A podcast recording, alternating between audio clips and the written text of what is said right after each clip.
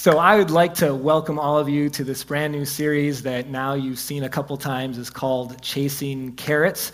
And I'd also like to welcome all of you who are watching this uh, message and this series online from literally across the country. Welcome, and uh, pray that this is a blessing to you as well. So I recognize that this is probably one of the weirdest names of a sermon series that we've had here at North Cross, and that was the idea. Um, I saw a church had a series using the same title, and I thought, you know what, that sparks a little bit of interest and curiosity. So let me tell you what this series is all about. This is a series that we're going to be exhausting the endless, tireless, unending pursuit that people have for finding significance, fulfillment, and joy. At the heart of this series is answering the question how is it in my life that I'm going to find happiness and joy in my life? And as I, I, watched that wheel turn from that hamster wheel, it made me think of uh, a scene from a movie uh, a while back that never won an Oscar, but it should have. It's a classic movie for anyone of my generation, which is Ferris Bueller's Day Off. Bueller? Bueller?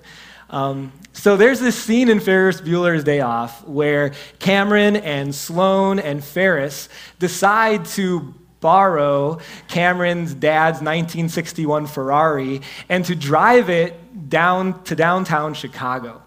And as they're down there, um, they end up parking the car, and the parking attendant, some of you might remember this, instead of parking it in the parking garage. He takes it on like this epic joyride all across Chicago. And later in the day, when Cameron has a chance to actually look at the odometer after picking up the car from the parking garage, he notices how many miles are on the car, and he starts freaking out because he knows that his dad loves that 1961 Ferrari and that he's going to absolutely kill him when he sees how many miles are on there. So they had this great brainstorm of an idea. Here's what they were going to do, and what they did. They took the car, they put it in, the, in Cameron's garage, they jacked up the back tires because it's rear wheel drive, they turned the car on and put it in reverse. Because everyone knows that when you put the car in reverse, it'll take the miles off of the odometer. This is a great way to sell your car and have less miles on it. The only thing is that that doesn't work at all. It doesn't work. And so at the end of the scene, what happens actually is that the car kind of falls off the jack, speeds through the back wall of the garage, and is uh, totally destroyed. But the reason why I was thinking about that was this that there was a whole lot of energy and gasoline put into trying to solve the problem of the odometer. The only problem is, as much gasoline and energy that was put into the plan, the plan was never in the first place able to accomplish that which they desired, namely, to have less miles on the odometer. They're pursuing their goal in a way that will never work, like running in a hamster wheel, trying to get a carrot that's in front of you, but you're never going to get any closer because you're in a hamster wheel. Let me ask a question. Raise your hand if you'd like to be happy in life. Raise your hand. Okay. So the rest of you either have a phobia of raising your hand in church or you didn't hear the question.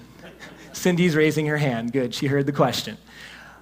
So, the truth of the matter is that, regardless of your age, um, your ethnicity, your gender, um, your religion, all people have this desire to be happy. In fact, if there's someone you know that actually seriously does not want to be happy, but would rather be truthfully miserable for their entire life, we respond to that mentally like there's something wrong with that person.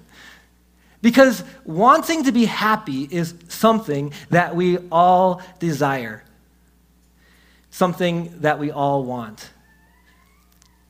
And yet, statistics tell us that as a country, we're becoming less and less happy over the last 20 and 30 years. And think about that for a moment. We're becoming less happy as a people, while at the same time, we live in one of the greatest, most prosperous countries in the history of the world. Here's what this tells me it tells me that we have a country of people who all of the time, or for some of us just some of the time, are searching for joy and purpose in ways that will never accomplish it. We're like a bunch of hamsters in a hamster wheel, chasing after the carrot, but never able to get there. We're like a 1961 Ferrari in backwards, but never able to accomplish the purpose that we have in our hearts and for our lives, which leads us to our first fill in for this series. Arriving in a different destination requires traveling sometimes in a different direction. Here's what I mean. If you're pursuing happy and joy in the same way that everyone else around you is pursuing it, and they're not happy or joyful most of the time, what do you think is going to be the result for you? It's going to be exactly the same. But if you want to get to a different destination, if you want to have a different result, sometimes it requires, nah, all the time it requires traveling in a different direction, having a different focus, thinking about things differently, having a different purpose. And that's what this series is all about. For five weeks, we want to unpack happy. We want to unpack joy. And today's message sets the foundation for everything else you'll hear in the next coming weeks. So, we're going to turn to a letter that a man in the first century wrote. His name was Peter. He happened to be one of Jesus' best friends, closest friends. He also happened to be with Jesus every single day for three years. And not only that, but Peter also happens to be someone who wrote a few of the letters that you'll find in the library called the Bible and um, his first letter that he wrote has this very creative name, almost as creative as chasing carrots. It's called First Peter. Um, so, not so creative, but really, really good. And before we get to the verses, I think always context is important to really understand the, the meaning behind um, the words of the Bible. And so I want to give you context by starting with the very first verse of this letter in which he addresses the people that he's writing to. Here's what he writes He writes, To God's elect, exiles scattered throughout the provinces of Pontus, Galatia, Cappadocia, Asia, and Bithynia. So, these highlighted words are all names of provinces that are in what is today Turkey. So it's on the northeast part of the Mediterranean Sea. So that's where they were. But look also what he calls them. He calls them a couple things, but I want to focus on this second word. He calls them exiles. An exile is someone who has been forced out of their home. It's a refugee. The, the Greek meaning behind exile, exile is scattered people.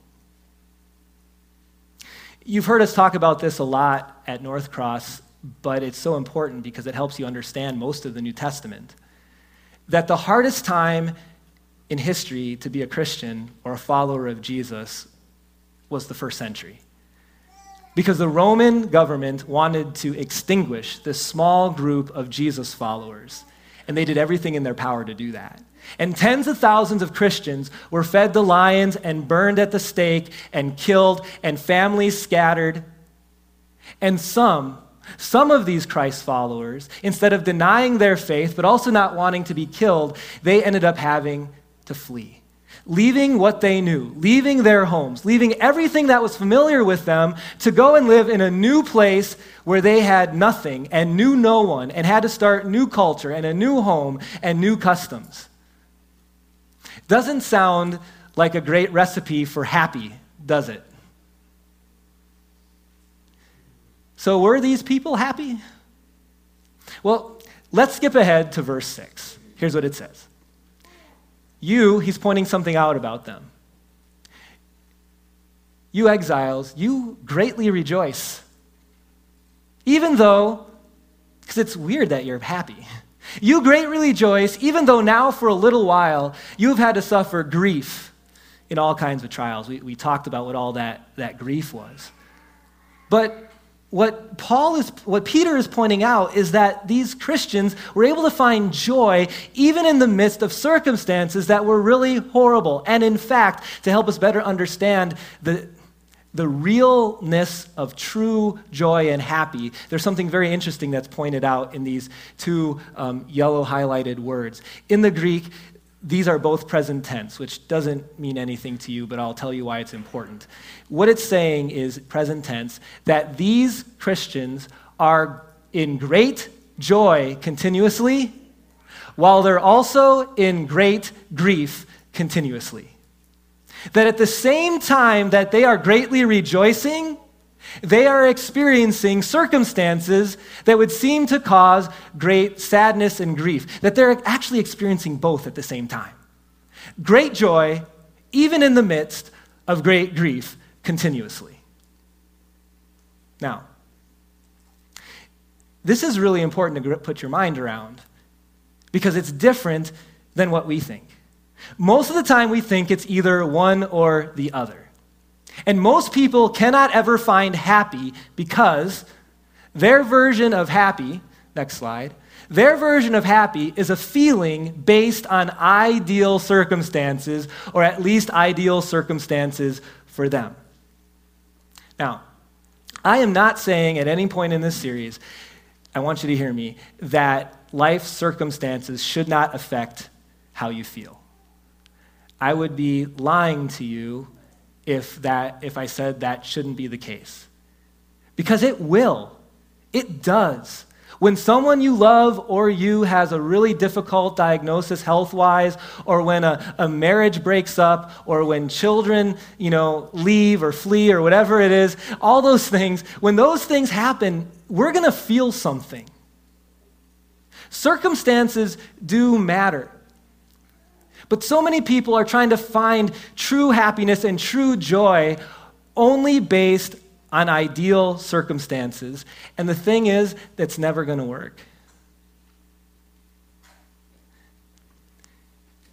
Have you ever met some have you ever met the I'll be happy when guy? So it's like the guy who's going through high school and he doesn't like to, you know, let's say have directions from parents. And so he's like, I'll be happy when I get to college and I can make more choices. And then he gets to college and he's like, man, I'm sick of going to school. I, I want a job. And so it's like, I'll be happy when I get out of school and get a job. And then he gets his first job, or she gets her first job, and it's not the job that she ultimately wanted. And she's like, I'll be happy when I get the real job. And then they get the real job, and they're not married and they're looking for a relationship. And I'll be happy when I get married, and I'll be happy when I have kids, and I'll be happy when I don't have kids anymore, and I'll and on and on and on, right? Let me tell you this. There's no ideal time to have a baby. There's no ideal time to be happy. Here's what Jesus said. It's a promise and a statement. John 16. He said this, in this world you're going to have trouble all the time. In varying degrees, but it's a promise, it's a statement. And, the reason why Jesus knew this would be true is because God's God's plan for happiness all the time, God's plan for a perfect world, um, kind of was destroyed. Not kind of, it was destroyed in the Garden of Eden when sin came into the world. And then, I don't know about for you, I can guess, but for me, I've also got sin in me. And so sometimes I contribute to the grief and trouble because of choices that I make or attitudes that I have that cause there to be less happy circumstantially than what I would like in my life. Jesus' statement could not be truer.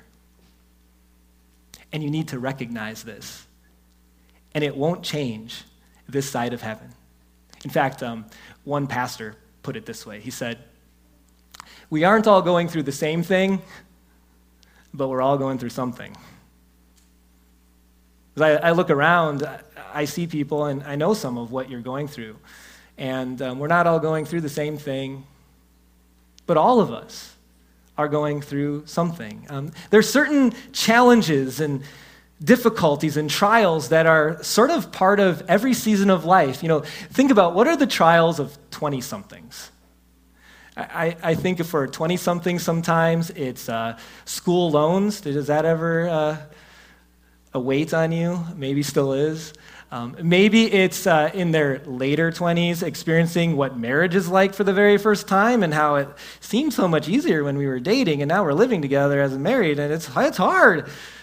Um, maybe it's um, not being satisfied with your first job. Um, there, there's unique troubles for 30 somethings and, maybe even going into the low 40s. Um, the trouble of having kids that have something every single night, and there's only two parents, and there's five places to be.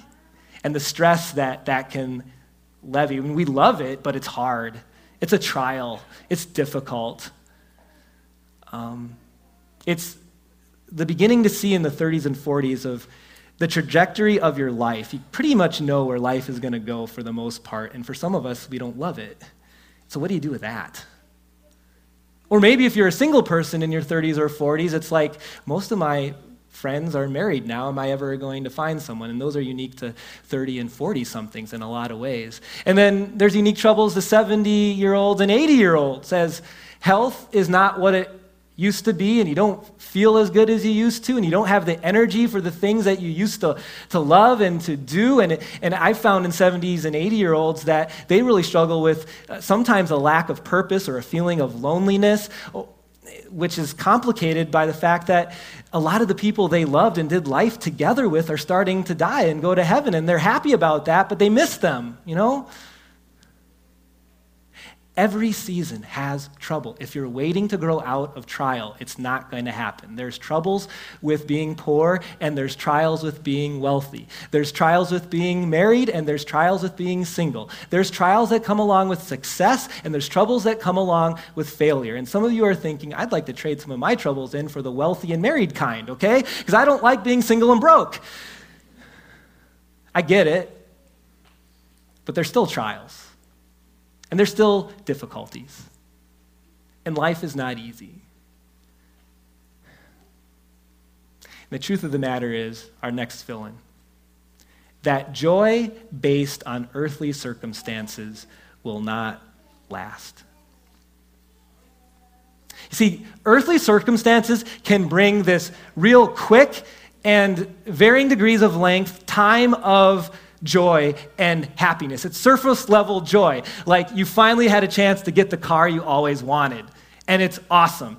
And talk to me in two years when there's scratches on it from the kids and the back is trashed from lunch two months ago or weeks ago or whatever it is, right? Um, or sometimes we find um, quick shots like a, like a baby or getting a new car or a, medium skim latte with a half a shot of vanilla, you know, whatever it is. Like, I'm not saying these things don't bring joy. I'm saying they're temporal. I'm saying they're quick. I'm saying they're temporary. And if our joy, if our happy is based on what our kids are doing or not doing, or, or what we're doing at work or not doing, on these quick, short bursts of happy, what's going to happen is through life, you're going to have emotional whiplash. Because life is a roller coaster. And sometimes things are going the way you want and would prefer, and many times it is not.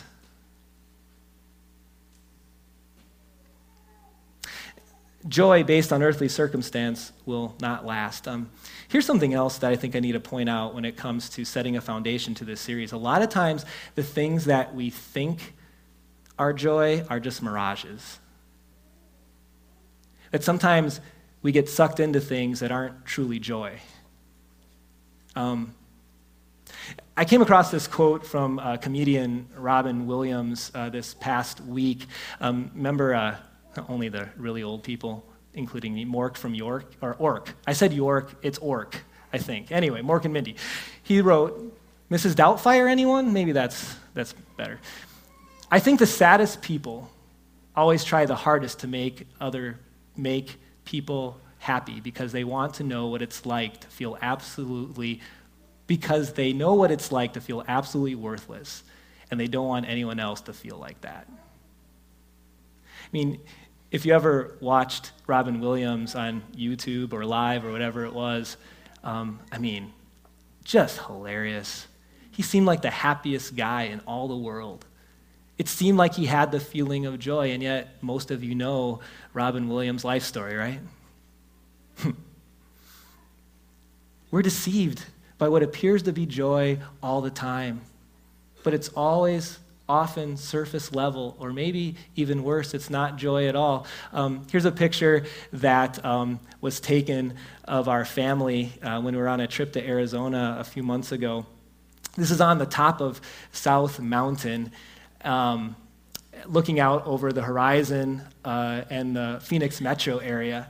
And as some of you look at this picture, uh, you think, man, what an awesome family, how idyllic, how peaceful. Um, let me tell you the rest of the story on this picture.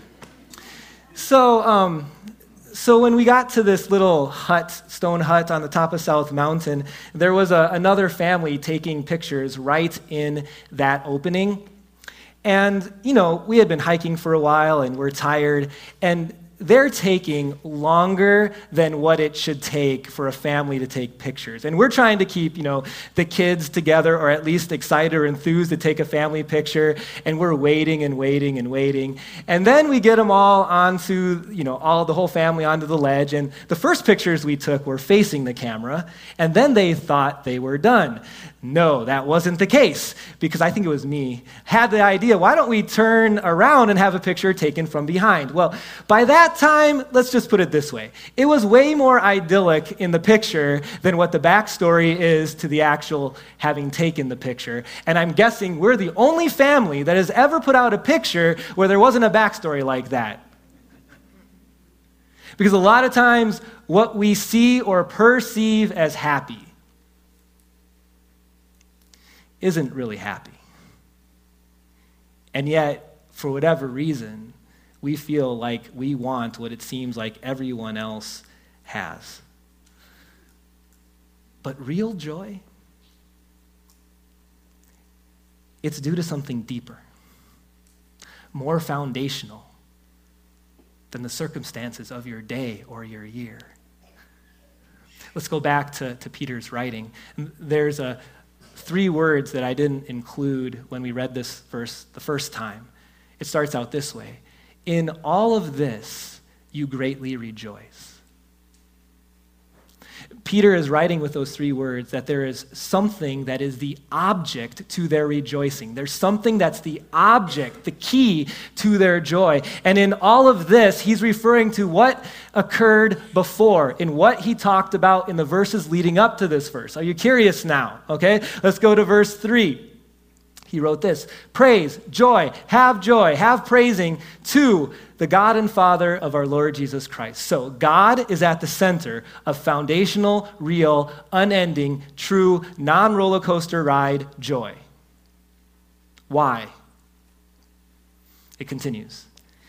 Because in His great mercy, He has given us new birth into a living hope through the resurrection of Jesus Christ from the dead. That the greatest gift you've ever been given is that through Jesus, you've been given a brand new life as a child of God, which means that you have a brand new future in heaven forever. And that changes everything. And I know for some of us, this is something we've heard a lot. You've heard me talk about this. You've heard Matt talk about this. You've probably read these verses before. So let me make it real for you because it has to affect us. It needs to. There's no other way. Um, on the picture, or on the screen here, I have a picture of a family in our congregation. Um, their name are the Goldbergs. And um, this coming, a week from today, next Sunday, is the 10 year anniversary of the beautiful little girl in the front, Abby, being adopted into the Goldberg family. 10 years ago, next week, the Goldberg family was in China. They went to the orphanage that uh, little Abby was at. with what Melissa estimates is over 100 kids or so, and they gave her a brand new life.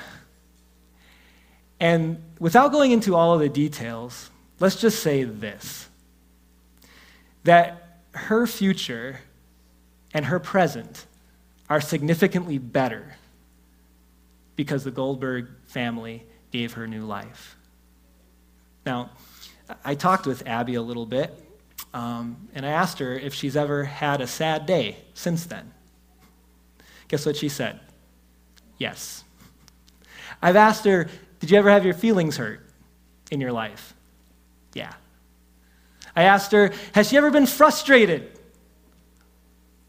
or challenged or having difficulty? She said, She said yes. But you see, with little Abby, when you think about what happened to her and what could have been, from the outside looking in, you and I both know, even though we wouldn't say it this way to Abby, you and I both know that's small potatoes compared to what could have been. A sad day or a friend that disappoints her, not a big deal when her entire future has changed. My friends, you've been adopted by Christ into a brand new family with a brand new future, and everything has changed for you. And sometimes we forget it when we're in it. But from the outside looking in, I need you to know that there is no better foundational gift that stands up to the ups and downs of circumstances of life than the reality of who you are because of what Jesus did for you and for me on the cross. You are a part of God's family. You have a future that is bright even if you have a health diagnosis that is not. And if we're not feeling happy, sometimes, maybe, we just need to sit in the lap of our Heavenly Father a little bit more. Here's what Peter continues with. It says, In his great mercy, he's given us new birth into a living hope through the resurrection of Jesus Christ from the dead and to, into, because we're part of his family, an inheritance that is heaven, that can never perish, never spoil, never fade. It cannot be taken away. Verse 5. This inheritance is kept in heaven for you, who, through faith, are also, even right now, shielded shielded by God's power. When we stay close to the gospel, God promises that He is going to shield and protect us as we stay close to Him through the gospel until the coming day of the salvation that is ready to be revealed in the last time. So here's the thing about lasting joy. Fill in number three. Lasting joy is going to be a byproduct of something deeper than just circumstance. Lasting joy is deeper than a smiling picture. Lasting joy is deeper than the best job or the worst. Lasting joy is deeper than a perfect vacation or even, and some of you are blessed, an awesome spouse. It's not avoiding sadness, lasting joy. You're going to have it. It's not never crying. If a pastor told you that you should just be really happy at every funeral, he's wrong because Jesus wasn't happy at every funeral. Christians who have joy can be just like the ones that Peter wrote to, that are in the midst of great grief, but having great joy at the very same time. But the joy always wins out. And here's an aside. What I've found is that people better grasp the depths of the joy they can have in Jesus when they've gone through the worst of trials this life has to offer. That it's when there's nothing left to grab onto or to hook your wagon to because all of it has been taken away. And when Jesus is the only thing that remains, that we truly understand the type of joy that will never leave us and that we can always have. So, what's the application for today? I want to point something out. Um, there can be a real pressure in 21st century America to feel joy all the time and to focus on finding happiness. In fact, sometimes we even put up signs that say, choose joy, and it can be taken in the right way. but um, my grandpa is in his mid 90s, very different generation, the builder generation, what do they call it, the, the greatest, uh, the greatest generation, I think, or something like that. And, and I would say that about my grandpa. He's just an awesome guy, World War II vet. I've never, ever in all my life, 40 plus years, heard him say, I'm trying to look for happy. I'm not feeling happy. Like that wasn't a thing back then, was it? Not like it is today. And, and I'm not saying that we're wrong to wanting to find the joy in life. I totally get that. I'm just saying, could it be that it's our focus too much? That we're looking for temporal things, this is the problem, to give us joy and to give us happiness. We're looking around all over for the happy we feel and we think everyone has. And my encouragement to you your application is this number four. When you are tempted to look around, look up.